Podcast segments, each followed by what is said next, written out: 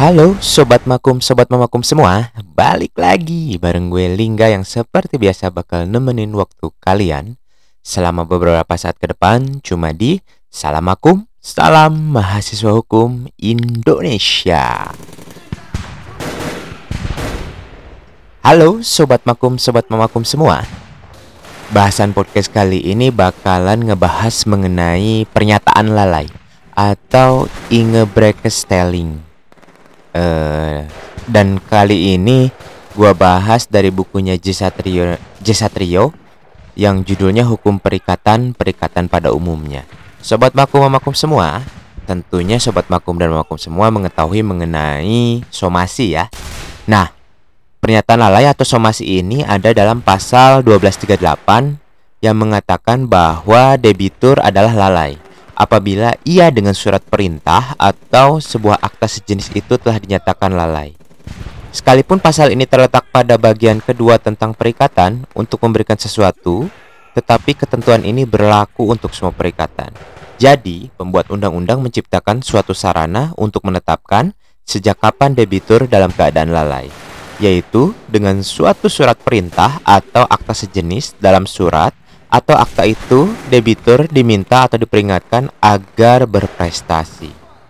Pernyataan lalai atau ingebrekestelling sebenarnya merupakan suatu peringatan dari kreditor agar debitur berprestasi selambat-lambatnya pada suatu saat tertentu. Teguran seperti itu disebut juga somasi atau somati. Dalam aresnya tanggal 29 Januari 1915 memberikan perumusan tentang pernyataan lalai dengan mengatakan bahwa suatu pernyataan lalai ingebrekestelling tidak dapat diberikan arti lain daripada suatu pemberitahuan oleh kreditor kepada debitor bahwa ia mengharapkan pemenuhan segera perikatan yang ditutup olehnya atau pemenuhan perikatan pada saat yang ditentukan dalam surat teguran itu. Sekarang, sesudah ada somasi, maka kita mempunyai patokan sejak lewatnya waktu kapan debitor sudah wan prestasi. Dengan demikian, pernyataan lalai ingebrekestelling atau somasi menetapkan adanya one prestasi. Jadi, ia tidak mengkonstatir one prestasi debitor, tetapi menjadikan debitor one prestasi. Ia bersifat konstitutif atau konstitueren, bukan konstitutif atau konstateren.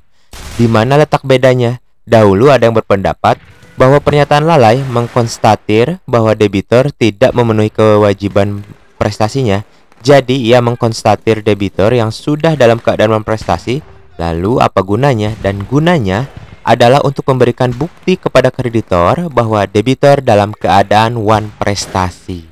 Pendapat ini sekarang sudah tidak dapat diterima lagi karena dianggap tidak berdasar kepada kenyataannya. Dalam prakteknya, kalau kreditor menggugat debitor dengan menyatakan bahwa debitor wan prestasi, sedang debitor membantah, maka yang mempunyai kewajiban pembuktian adalah debitor. Debitur sebagai pihak yang menyatakan sesuatu yang bersifat positiflah yang wajib membuktikan. Sekarang, baik para sarjana maupun jurisprudensi menerima pendapat bahwa pernyataan lalai bersifat konstitutif. Ia menjadikan debitor yang tadinya belum, sekarang dengan membiarkannya waktu yang ditentukan oleh kreditor bagi debitor untuk berprestasi lewat tanpa memenuhi kewajibannya dalam keadaan lalai atau prestasi. Nah, Isi pernyataan lalai, selain daripada somasi berisi teguran, kreditor agar debitur berprestasi, di dalamnya juga disebut dasar teguran kreditor. Jadi, dengan teguran itu dimaksudkan agar debitor memenuhi kewajibannya sebagai yang diperjanjikan. Menuntut lebih dari yang diperjanjikan dalam suatu somasi tidak dibenarkan, dan somasi itu hanya sah sampai sebanyak kewajiban yang sebenarnya dari debitor saja.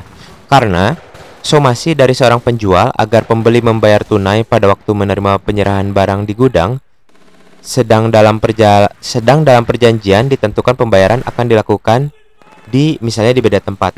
Tidak mempunyai daya menjadikan debitur dalam keadaan lalai atau mis ingebrekestellende krah. Kalau dituntut adalah prestasi yang memungkinkan untuk segera dipenuhi maka dapat dituntut pemenuhan segera. Walaupun kata segera tidak menunjukkan batas waktu tertentu, tetapi teguran untuk segera berprestasi. Sudah cukup karena dari kata itu kita tahu bahwa debitor tidak boleh menunda-nunda waktu lagi. Berdasarkan pasal 1238, Wujud pernyataan lalai adalah suatu surat perintah atau akta sejenis. Adapun yang dimaksud dengan surat perintah adalah exploit jurusita atau the rewarder exploit. Exploit jurusita di sini adalah sebagai yang dimaksud oleh Burgerrecht ordering. The rewarder adalah petugas pembawa pesan hukum ambitlich boden yang bertugas menyampaikan pemberitahuan pengadilan, pengumuman-pengumuman, protes-protes dan exploit yang lain. Berita acara yang dibuat oleh jurusita dalam jabatannya disebut exploit jurusita dan mempunyai kekuatan sebagai akta otentik. Jurusita menyampaikan teguran kreditor secara lisan kepada debitor dan ia meninggalkan salinan berita acaranya kepada debitor. Kata akta pada kata majemuk akta sejenis oleh para sarjana dan juga pengadilan diartikan sebagai tindakan hukum atau rechthandelingen. Jadi, akta sejenis adalah tindakan hukum yang mempunyai maksud yang sama dengan exploit jurusita yang menegur debitor untuk berprestasi paling lambat pada suatu hari tertentu.